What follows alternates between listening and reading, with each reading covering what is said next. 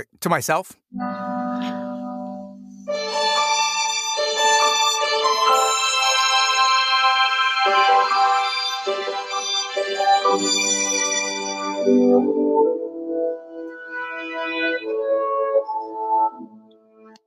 Welcome back to the Coach and Kernan podcast. This is Dave D'Agostino, your co-host, and I'm with my Hall of Fame co-host Kevin Kernan. This is episode 82, Real Voices of the Game. We've got a great guest for you today. Um, very, very experienced in TV and radio, and has done a phenomenal job of really matching his vocation and profession with his passion. And we'll get into that later in the show as as we bring Mike on. But Mike Koser is our guest today, host of Lost Ballparks podcast. I believe season four starting January 4th. But before we get to Mike, uh, Kevin, I know we're not going to be doing the panel of experts today, so I wanted to give you an opportunity to kind of let our audience know they get used to it every week to see what's caught your eye this week in baseball. World Series passed. The Veterans Committee just announced their you know players that they're going to be voting on. What's caught your eye this week? Yeah, a lot going on, including the Yankees' ridiculous press conference, and I wrote about that on Ball Nine the other yes. day. Um, you can go there. Um, I, I call it uh, basically talking turkey because it's just gobble, gobble, gobble, same stuff. So, so um, we'll see if the Yankees wake up. I don't know if they will. I thought it was a pretty good World Series. Um, I may address this later in the week. The pitching changes were just ludicrous throughout the playoffs. Uh, pick any team, they made some mistakes. The Hall of Fame. Uh, very interesting. We'll see where the rubber meets the road with the Hall of Fame because we know you know Clemens and Bonds are on, and uh, with the committee, and that committee it depends who's how that committee is stacked, who's on that committee. There's certain guys that will not let them in, and there's certain guys that will, will let them in. So that'll be an interesting thing, and we'll know. I think we'll know by the winter meetings. So uh, yeah, there's a lot going on, but I'm really excited to talk to Mike too. It's uh, it's this is this is. Um, you know, we all love, we all go back and think about ballparks that we, we, we once knew and visited. And me, I, you know, because of my job, I've been lucky enough to go to so many ballparks, you know, and a lot of ballparks aren't there. And, and as we'll talk, it's not just major league parks. So I'll let you get right into it with Mike.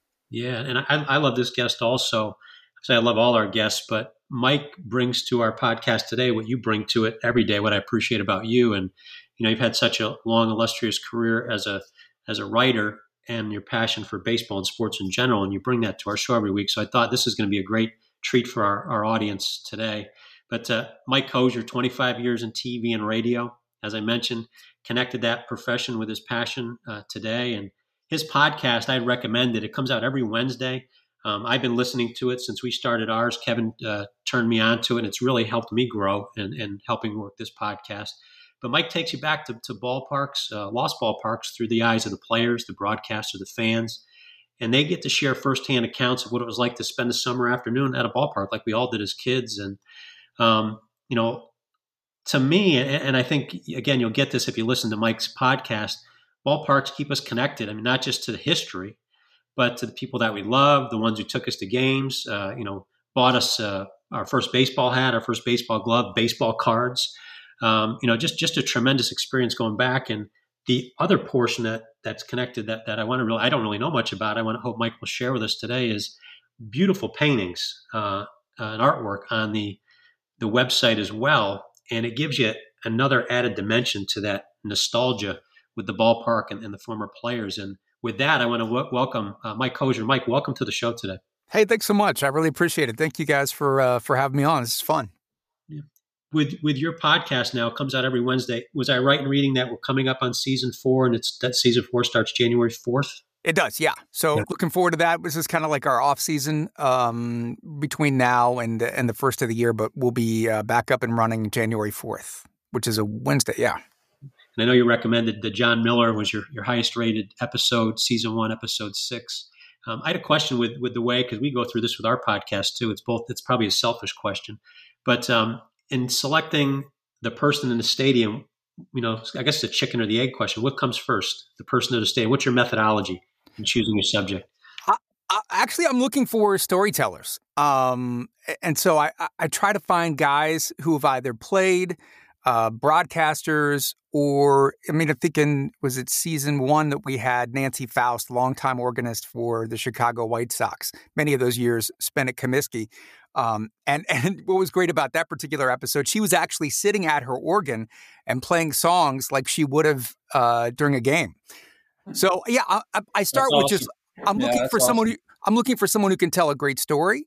Uh, and specifically then about their ballpark experience. There have been a few. I don't know if this has ever happened to you guys, but there there have been a few of podcasts that I've recorded that I have just not aired uh, because it just wasn't great storytelling. For some reason, it just didn't click, and you know, it was just a lot of yes and no answers, and and uh, yeah. So I'm just looking for people. Rico Petrocelli, longtime uh, Red Sox uh, player, shortstop, was on in season three, episode five, I think, talking about the that great 67 team and of course 75. And he is such a passionate, animated storyteller. And so to me, guys like him, Bobby Richardson, who was on the episode before, longtime Yankee, um, those guys can they can spend yarns. And so I could listen to them talk for days.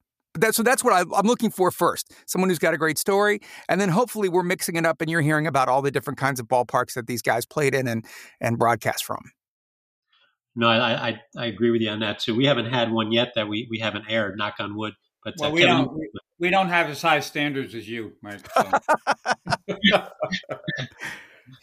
Go ahead, Kevin. You wanted to add something? Yeah, no. I think one of the things, and I, I know people have been uh, want want to listen to this thing, but you, you, the, the, a ballpark has a beating heart, and it's a place of its. You know, it's it's really a place that we love, uh, even if it's not a great ballpark. I mean, um, eh, I'm not going to go through the uh, you know your favorite ballpark, that kind of stuff. Obviously, you know where you grew up is huge and stuff like that.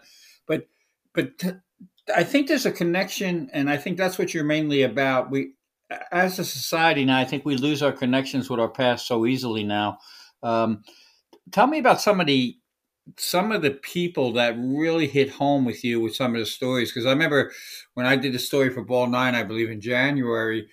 Uh, you know, you, you had comments from people that you know kind of almost bring a tear to your eye, and it's it doesn't have to be a ball player. It, it could be or the Nancy Faust was a great great great uh, great idea, but those kind of uh, connections, the connections that you make and hear about they're just so special. Uh, explain some of that to us.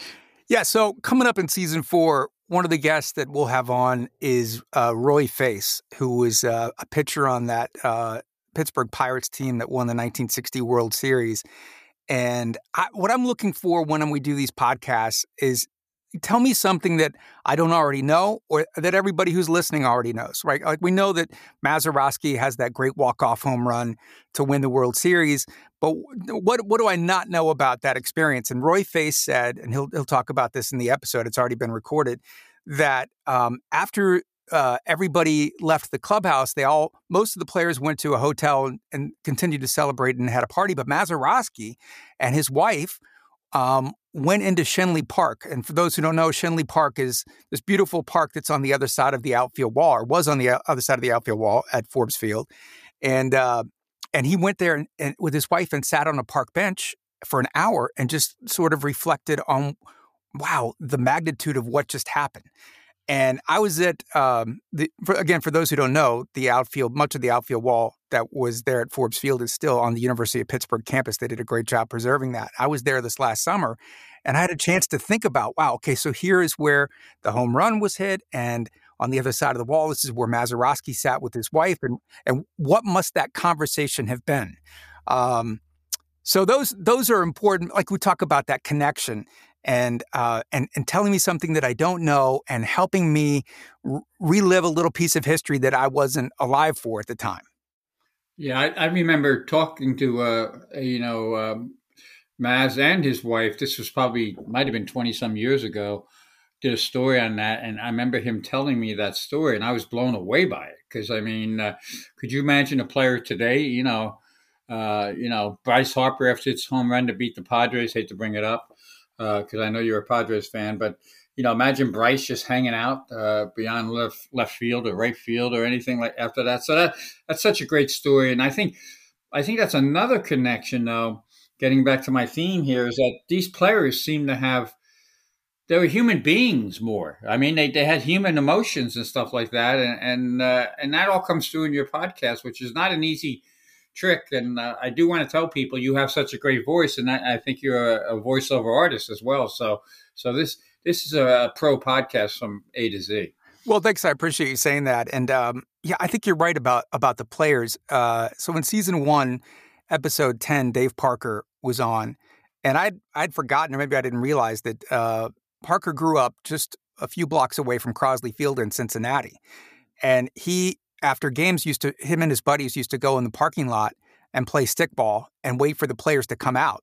And so at Crosley Field, the clubhouses were actually behind the grandstand a little bit, I think to the left. And so players would walk through the stands, you know, pass right amongst the fans, walking through them, then down the steps out, uh, you know, through the parking lot into the clubhouse. And these kids like Dave Parker um, would wait for them to come out of the clubhouse and get into their cars. There was no security fence, so he t- he remembers uh, spending time with Vada Pinson and Frank Robinson. I think it was Frank Robinson who popped open his trunk of his T-Bird, if I'm not mistaken, and uh, pulled out some gloves and some balls and gave them to Dave Parker and his friend. I mean, it's something that he'll never he'll never forget. And it, and like you said, that that just does not happen today, and you know, nor could it. Wow. Yeah of all the ballparks you you've learned about through these guys, which one to you is missing? What's that? I guess that white whale that you hadn't you hadn't heard about that you're you're hoping to. Um. Wow, we've covered a lot of like Carl Erskine was on our very first podcast, and I, I, what I loved about that one is that he, we got a chance in one fell swoop to hear about the Polo Grounds, about Ebbets Field and about the original configuration of Yankee Stadium. And I felt like, oh my gosh, like where do we go from here? That was episode one. and uh, I mean, because uh, for me, I don't know about you guys, but I look back at those old ballparks and people have asked me, like, which which ballpark would you, if you could, go back in time and see? It would be the, the Polo Grounds in Ebbets Field would be right at the top of the list. I mean, the Polo Grounds had crazy dimensions, shaped like a bathtub, obviously 279 or something down left field line, 258, I think, down right, and then just mammoth 480, almost 500 to center. The clubhouses uh, were in center field. And um, I can't remember who, if it was Rico Petrocelli or maybe it was, oh, it was Billy Williams, uh, longtime Chicago Cub who was on in season three, who said that when he played at the Polo Grounds, he remembered that he had to really hold on to his hat, sometimes put it in his back pocket as he walked up, up those clubhouse steps in center field because fans would try to lean over and grab their cap uh, and, you know, and take off. Um, but yeah, the polo grounds, man, I just, I wish I could, wish I could go back in time and see that. Um, that was, that's a, what an incredible ballpark. And another great uh, aspect of your podcast is when you, um, it's not just major league parks. So you, will you'll, you'll address minor league parks and you know little things like where, you know, things uh, like where Derek Jeter played in Columbus, uh, Coop, Cooper Field or something. I think it's called. Uh, yeah. Uh, um, and, and, one of the things I do whenever I travel, um, I always try to stop at you know if there's a minor league ballpark or an old minor league ballpark in the area. It's always fun to stop and see. And I, I did that recently when I was in Little Falls, New York and got to see uh, Veterans Memorial Park where the Mets used to have a where Doc Gooden pitched. Uh, you know, it was like a rookie league, and and it was amazing to see some of those parks and and the sights and the the the, the sight lines are incredible.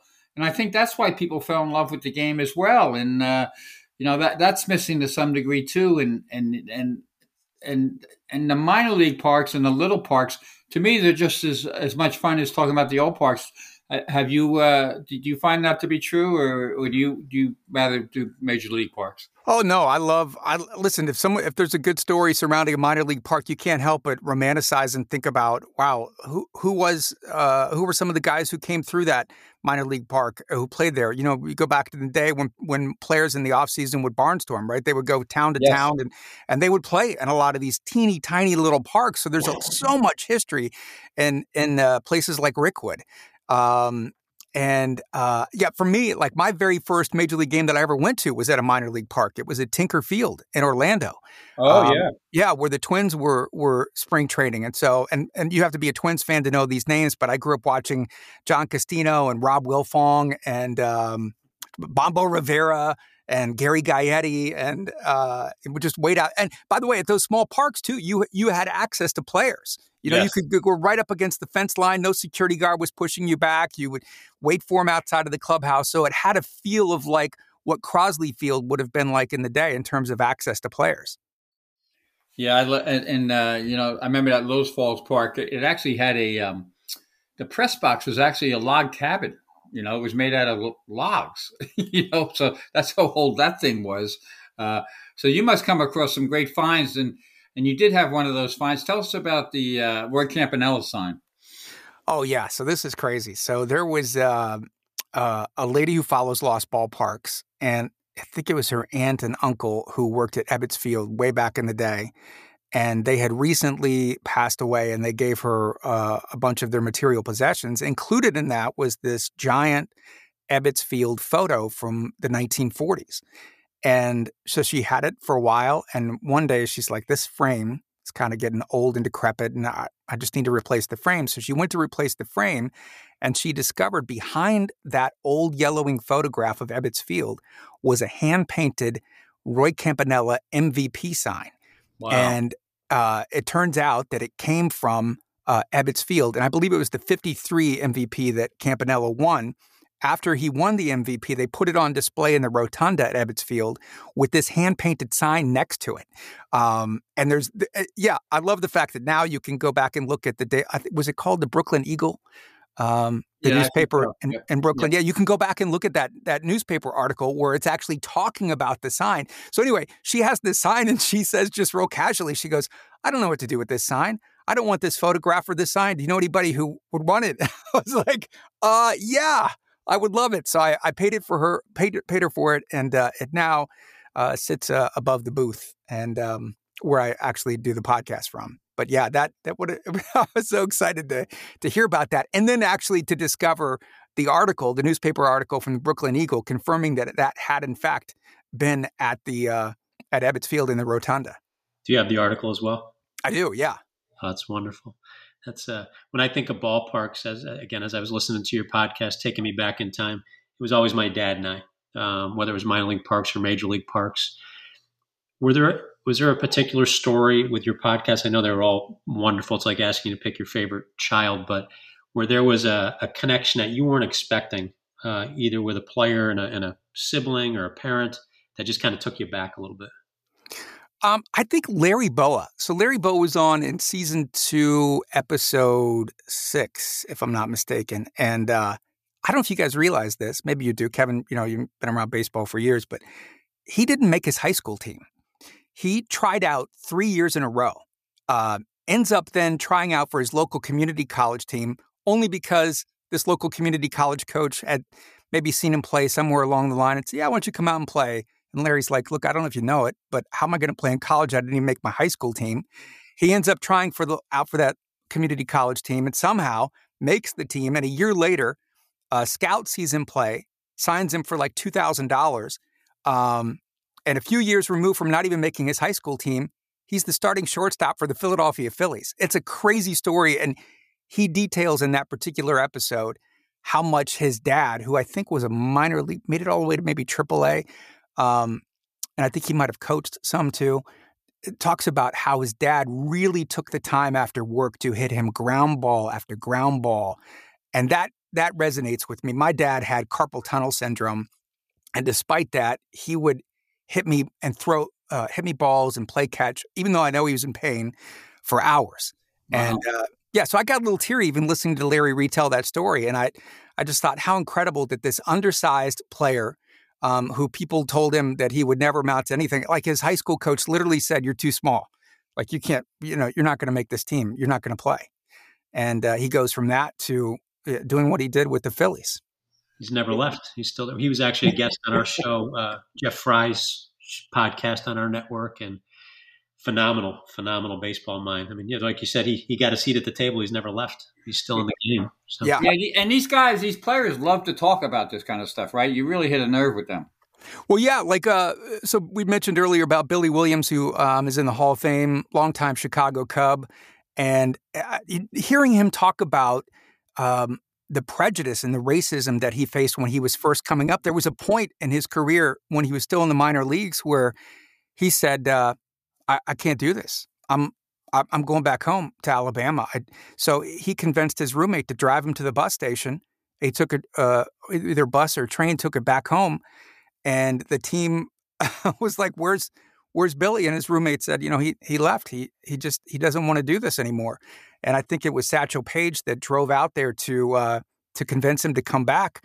But yeah, hearing him talk about that story just brings it to life when he said they would take a uh, you know uh, the team bus town to town and that he and one or two other players would have to sit on the bus while the white players would go in and eat dinner it's just it's uh, we can't even grasp that today it makes no sense to us but it happened and it's you know th- those stories need to be told yeah i remember roy white telling me similar stuff um, and actually this uh, i may be getting this story a little bit wrong but he was um, when he was was first signed and everything. He um, he, he, you know one, one of the black players, and this was like uh, in Florida, and one of the black players said, "Hey Roy, how come you're not at our hotel?"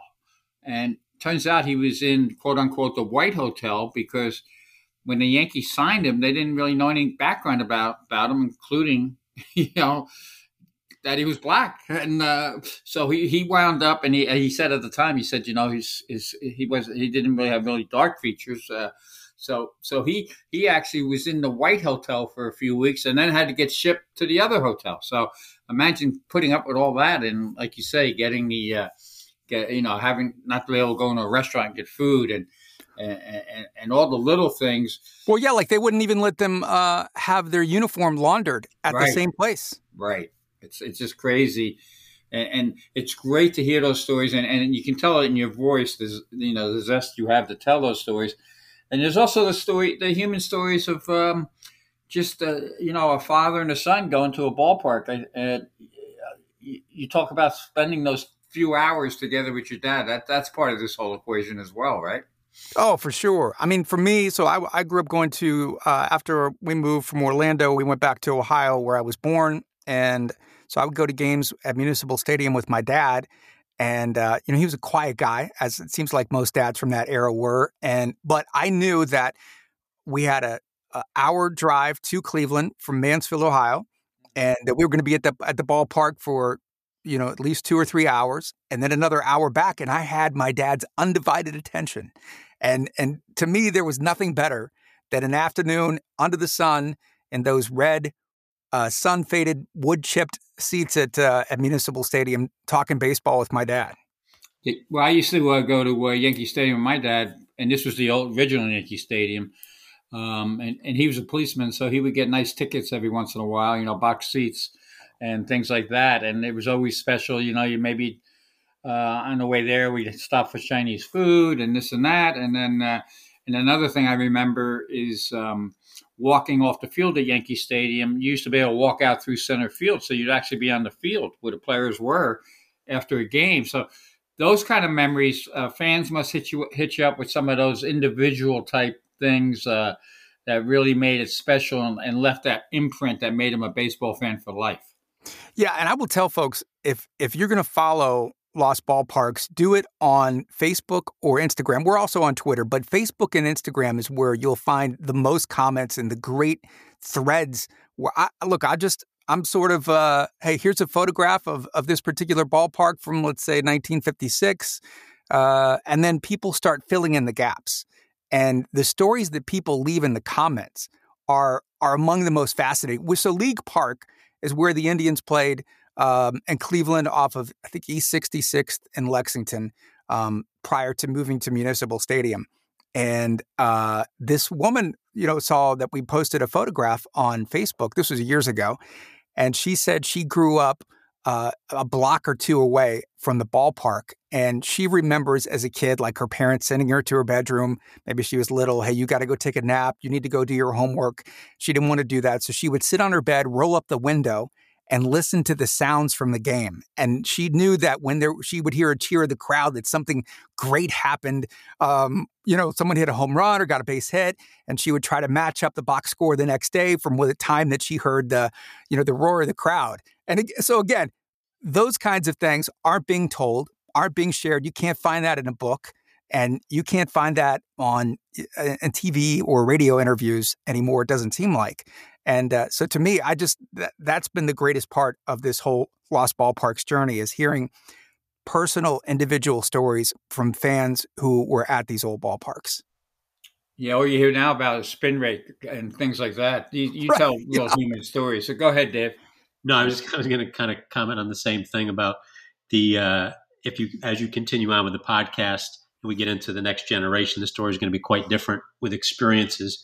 So we hope you keep it going. Hey, I, I fell in love with the paintings.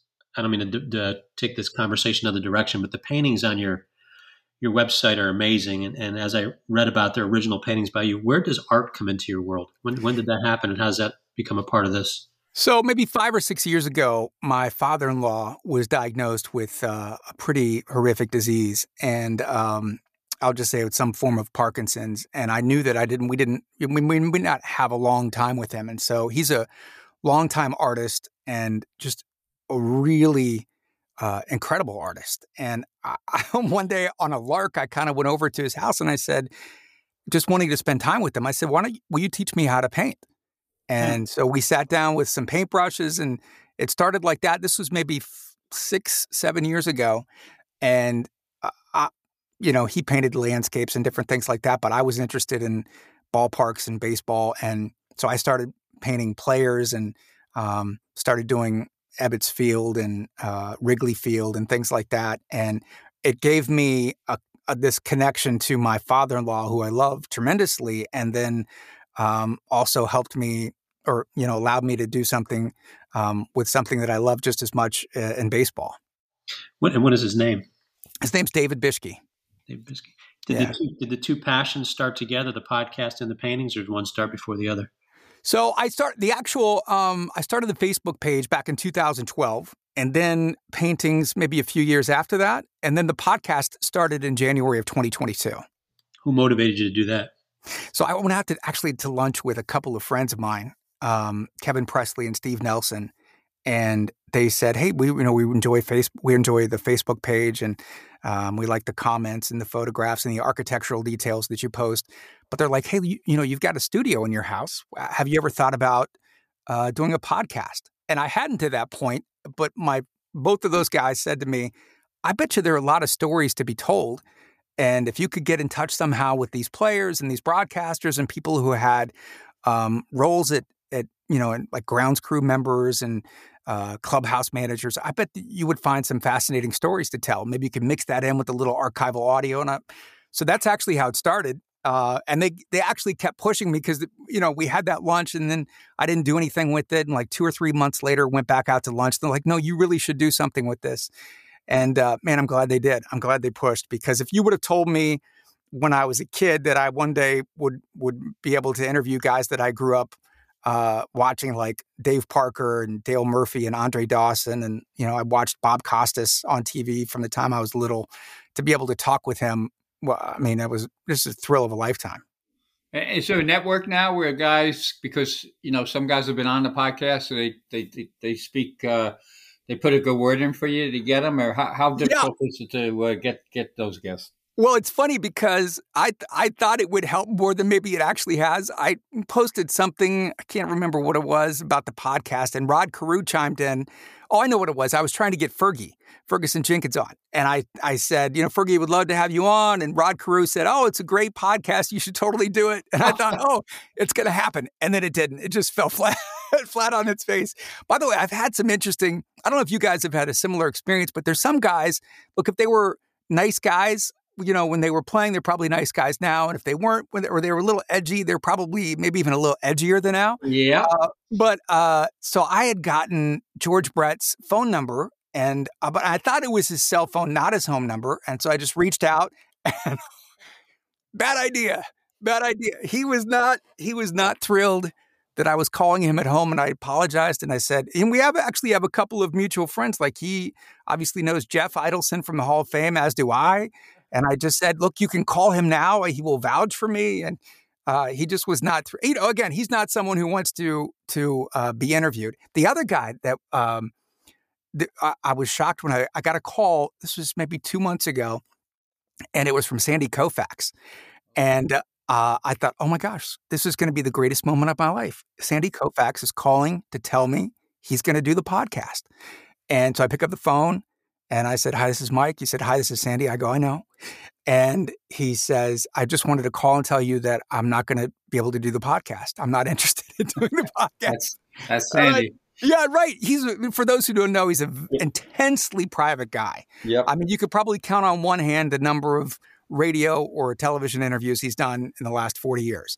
But I thought it was sweet that he called just to tell me, I'm not going to be able to do it, but I wish you the best of luck. And I thought, well, you didn't need to call, but man, I'm glad you did. I got yeah, to talk to Sandy Cope. Yeah, believe me, I've been there with all these, a lot of these guys, and uh, those are great stories. And uh, and and you nail and sometimes you find out about their personalities without the interview and and and, and that, that that makes it more interesting and the uh, but but guys like sandy like you said are so you know I would get when I needed to talk to Sandy, I would talk to Terry Collins because Terry and Sandy are close. Um, uh, and, and, Guy, the uh, longtime uh, pitching coach with the Mets in the minor leagues, and, and, setting them up. So, so Sandy, Sandy, just a just a little sidetrack here, but Sandy loves to go. If you ever get him on, because he may may you know may may crack that one day and go. Uh, I doubt it. he uh, he loves high school football and high school, okay. uh, especially high school basketball. He'll they'll go to high school basketball tournaments in Florida all the time, so he'll talk more about that than he will about you know World Series. And uh, so you really you find out about their personalities, and like I always say, well, they're ball players, and I always had a favorite line when when players, and I to this day I still use it as a joke, but it's kind of true. If I ever wanted to get a player to talk to me in a clubhouse, all you have to do is walk up to him and say, "Man, you're getting screwed." and you know they, they immediately look at you and they go tell me about it. And then they go into how they're getting screwed. So it's, it's just in their nature. And once they open up they're tremendous people. And you and you you you've gotten some guys to open up tremendously.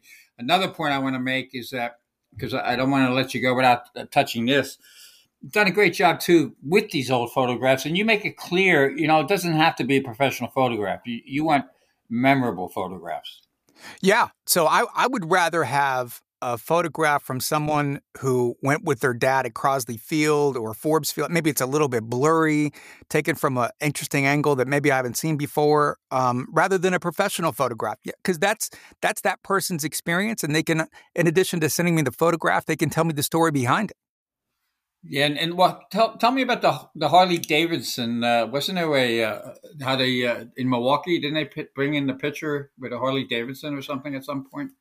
Oh, uh, where? Oh, shoot, where was that? Uh, well, I know. I will say uh, the mule. I don't remember the Harley Davidson, but I, I know that Harley, I heard there was a Harley Davidson uh, like uh, a, a three wheeler type thing that they used to bring in the pictures. But tell me about the mule. That's even more interesting. that was it. So at Kansas City's Municipal Stadium, um, Charlie Finley had all kinds of crazy things. In addition to Harvey the rabbit would come out behind home plate. This little mechanical rabbit would rise up and give the umpire balls and there was uh, a button that he could press near home plate that would was supposed to uh, whisk off all the dirt. That didn't work out quite so well. There was a petting zoo at Kansas City's Municipal Stadium, and I'm trying to remember exactly who it was that told me. Maybe because it seems like it was in the last season. It might have been Jim Kaat, who was there and pitching, and um, the a mule took all the players out to to their position for the for the first inning, and I think it was Kaat who said, uh, "No, I'm not. I'm not going to do that.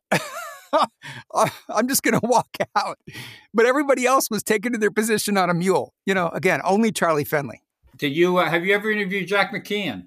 I haven't. I would love to. Oh yeah, I'm, I will hook you up with that one because I talked to Jack yesterday, and he has more ballparks, more stories. He's getting inducted into New York State Baseball Hall of Fame, so maybe in a few weeks he'd be around to talk about it. But some of the things, you know, some of the things that he, you know, he, he I remember in uh, this might have been Missoula, Montana. They played at a ballpark, and he was always a hustling guy down first base. Um, and to, to, get the crowd psyched up, he, he figured out one year that there was a telephone pole there with the light pole. So he would run past first base, outer safe, and continue with his cleats up the pole like a, a telephone lineman climbing up the pole. and uh, of course, he did the other thing, which I thought was great. He, he, he was the first guy to wire a pitcher with uh, he he had a communications device sewn in, uh, into their inside pocket, and he would tell them when to throw the first, uh, give them pitching signals, and and he had it all approved. So he would show up at ball, uh, visiting ballparks. he got a batting helmet and he got a car antenna, like a car, you know, a car car place, and he, he would just he taped the uh, or glued the antenna to the helmet, and they became the uh, basically the uh, you know from out of this world uh, broadcasting type thing. So so Jack has a million stories. He, will be a oh great oh guest for you. And, yeah, I would love to have him on. Yeah, and the uh, you know Lane Field. Did you have you ever done anything on Lane Field? That was one of my favorite parks because I spent so many years in San Diego. Yeah, so they they've got a little um, section down by the waterfront now where you can kind of see where where how Lane Field was set up. Um, down, I think now near the Star of India and um, yep. The railroad, the train depot. Um, yeah, I, we've we posted a few photos on that. Um, I, man, it would be great to have someone on who actually played there. I don't know. Well, I have a that... guy, Bill Swank, who is a, a, historian. I'll, I'll make sure you get him too. He's another one, and and Bill was a uh, longtime um, uh, parole officer, so he has stories beyond baseball. That'll just uh, be great for your fans. Yeah, love that. Great. As you know, this has been very well thought out. What you've done on both sides, the the podcast and the paintings, uh, none of it premeditated. Um, I love this story. Where do you hope this goes? I, you know, I would love to be able to continue to get um, guests on. I've got uh, a, a, sort of a wish list that I've got up and and just outside of the podcast booth where I've got a number of players and and man, I, there are some on there. So last year about this time, um, Vin Scully started following Lost Ballparks on Instagram. And so then I was able to connect with him and talk about Ebbets Field and then talk about having him on the podcast. And right about the time that that was going to happen, his health kind of took a turn for the worse. Um, and we, I never got the chance to. Man, I was so bummed. Um, but there are a whole bunch of guys that that I've got up on the on the wish list that that I would continue uh, to love to be able to talk with those. And um, yeah, so I mean, I think there are a lot of stories to tell, and and I'm hopeful that we can we can land those guys. Yeah, as you guys know, it's it's not easy getting someone to come on uh, a podcast, radio interview. They might be like five or ten minutes, and it's hard to get them to do that. But they might acquiesce and say, "Yeah, I'll do that." But a podcast is a little bit different. It's a big it's a big commitment. I, as as I was looking at the paintings, I was kind of smiling when you were telling the George Brett story did you did you get him to buy a painting? I saw the George Brett painting was sold. It was it? no, it's it, def- it, definitely was not him. Man, he is every bit as ornery as that that uh, bad incident, the pine tar incident back in Yankee Stadium. Like, if you thought, I wonder if he's similar to what that video was like. Uh, you know, because everybody's seen that incident. The, the, answer is yes. He's he's still the same old George Brett. That's what, that's what makes him so great. yeah, he's a character. Now, I, have been lucky. I haven't had those conversations. I have the good fortune of Kevin introducing me to a lot of people to bring on the show. And uh, when he get, when he introduces you, as he mentioned some of those names, I get to start the game on third base, and I didn't hit a triple. Believe me. So I'm fortunate, fortunate to have him with me here. Um, Kevin, did you want to lead into the the? Uh, yeah, before we get to the last question, I I, I remember you telling me uh, in the story we did that there was nothing sadder than watching a ballpark right away and I think you were talking about Tiger Stadium. So I think that's the beauty of what you're doing. Even if the stadiums do rot away, you try to keep them alive. But just speak to that, please.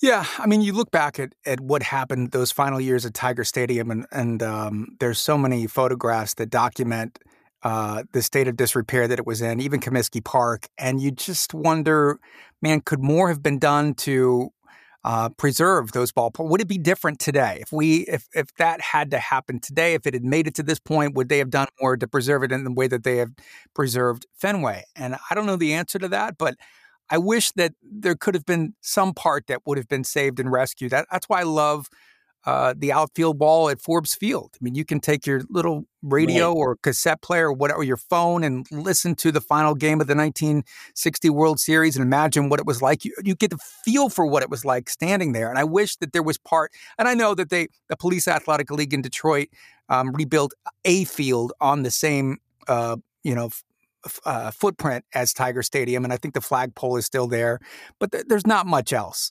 Um, and so I, I just wish that there there's more that could have been done with that, and also Crosley Field. I do love the fact that it, the, you know, the Polo Grounds to get down from Coogan's Bluff, you had to take the John T. Brush stairway. I like the fact that that's still there. They restored that in the last few years. Um, so that gives you a sense of what it was like to walk from Coogan's Bluff into the, into the Polo Grounds. Uh, but my hope is that going forward, we'll we'll do more to preserve these these ballparks, and if we move on to a different ballpark, that maybe a piece of it somehow can uh, remain. That's such a great thought because I, it's one of my it's one of the saddest things, like you said, and and you know we did a great job, not a great job, but the country finally came around to uh, saving some architecture, you know, here and there, which really made a difference. And of course, when you save these things and what, whatever you repurpose them to be, in the long run, you're probably making money off it because you know p- people live in the area. It, it, brings life to the area, so that's a great thought that we should do more to save the ball. And I'll give you a perfect example. I thought the Yankees did a terrible job with Yankee Stadium. You know? Oh, 100% agree. Why, why couldn't they save a portion of that? Are you kidding me? I mean, yeah. come on. Uh, it's like, and I think um, I just thought of this, and you know, you may not, you may not have. I know Reggie bought the original Yankee Stadium, uh, well, not the original, but when it was the Yankee Stadium blue letters, and I think he sold them. But do you ever, in your in your travels, do you find things that were lost, and besides, you know, individual parts of ballparks, or or stories about something that was saved from a ballpark? That's kind of interesting. Well, yeah, I love that. So, like at uh, the Polo Grounds, the light standards from the Polo Grounds are now over um, Phoenix Municipal Stadium where I think I think it's Arizona State's baseball team that used to be a minor league ballpark. But I so I was there a couple years ago, and again, it's just fun. I know it sounds strange, but to just stand next to these light poles and think, okay, wow. Willie Mays played under these light standards. And, you know, to be able to think about all the games that happened at the Polo Grounds and know that these light standards were there for that. Um, Seals Stadium in San Francisco, I think the light standards from there, maybe some of the seats went up to Cheney Stadium and I, I want to say Tacoma if I'm not mistaken. So yeah, I, I, love when things like that can be repurposed. Um, I'm pretty sure that the foul poles from Memorial Stadium in Baltimore are at Camden. Um, yeah, and those are great. Those are great ways to preserve uh, pieces of the past. I listen. If my wife would kill me, but I would love to have stadium seats from all of these old ballparks. They're not cheap. I, I was on eBay the other day, and there was a set of three chairs from uh, Ebbets Field selling for twenty five thousand dollars. Oh my gosh! yeah, uh, but listen, I for me like I would the thing I would like to have the most is a figural seat, one of those end seats from the Polo Grounds with the NY.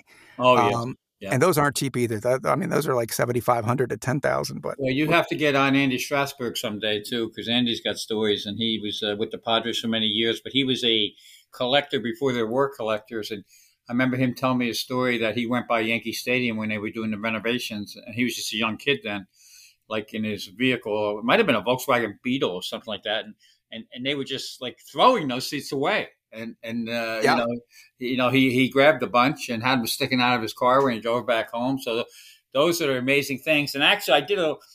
I think there was a, a the Milwaukee Braves had a uh, a Harley Davidson topper scooter that they would bring pitchers in with. So could you imagine if you could, uh, if, if somebody had had the foresight to save something like that, and uh, it, it, would be just a great thing. So, uh, yeah, one of my favorite episodes too is from season two, uh, episode three. David Kessler, who was the Bat Boy, visiting team Bat Boy uh, at Connie Mack Stadium in Philadelphia, and uh, for those who were at the final game at Connie Mack Stadium, it was mayhem.